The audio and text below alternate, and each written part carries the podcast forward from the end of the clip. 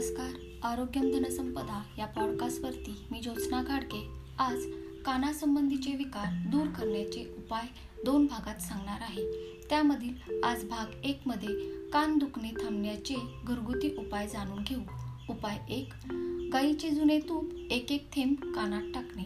उपाय दोन एक मोठा चमचा तिळाचे तेल व पाच सहा लसूण पाकळ्या एकत्र करून उकळून नंतर गार झाल्यावर गाळून एक एक थेंब कानात टाकणे. उपाय तीन मोहरीचे तेल एक एक थेंब कानात टाकणे.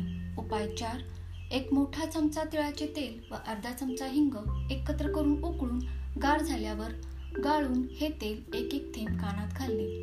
उपाय पाच शेवग्याचा डिंक तेलात एकत्र करून त्याचे थेंब कानात टाकणे. पुढील भागात कानातून पू येणे आणि बहिरेपणा कमी करण्याचे उपाय जाणून घेऊ. हे घरगुती सोपे उपाय तुमच्या जवळच्या लोकांना व मित्रपरिवारांना शेअर करा आणि पॉडकास्टला सबस्क्राईब करा. तोपर्यंत स्वस्त राहा आनंदी राहा. धन्यवाद.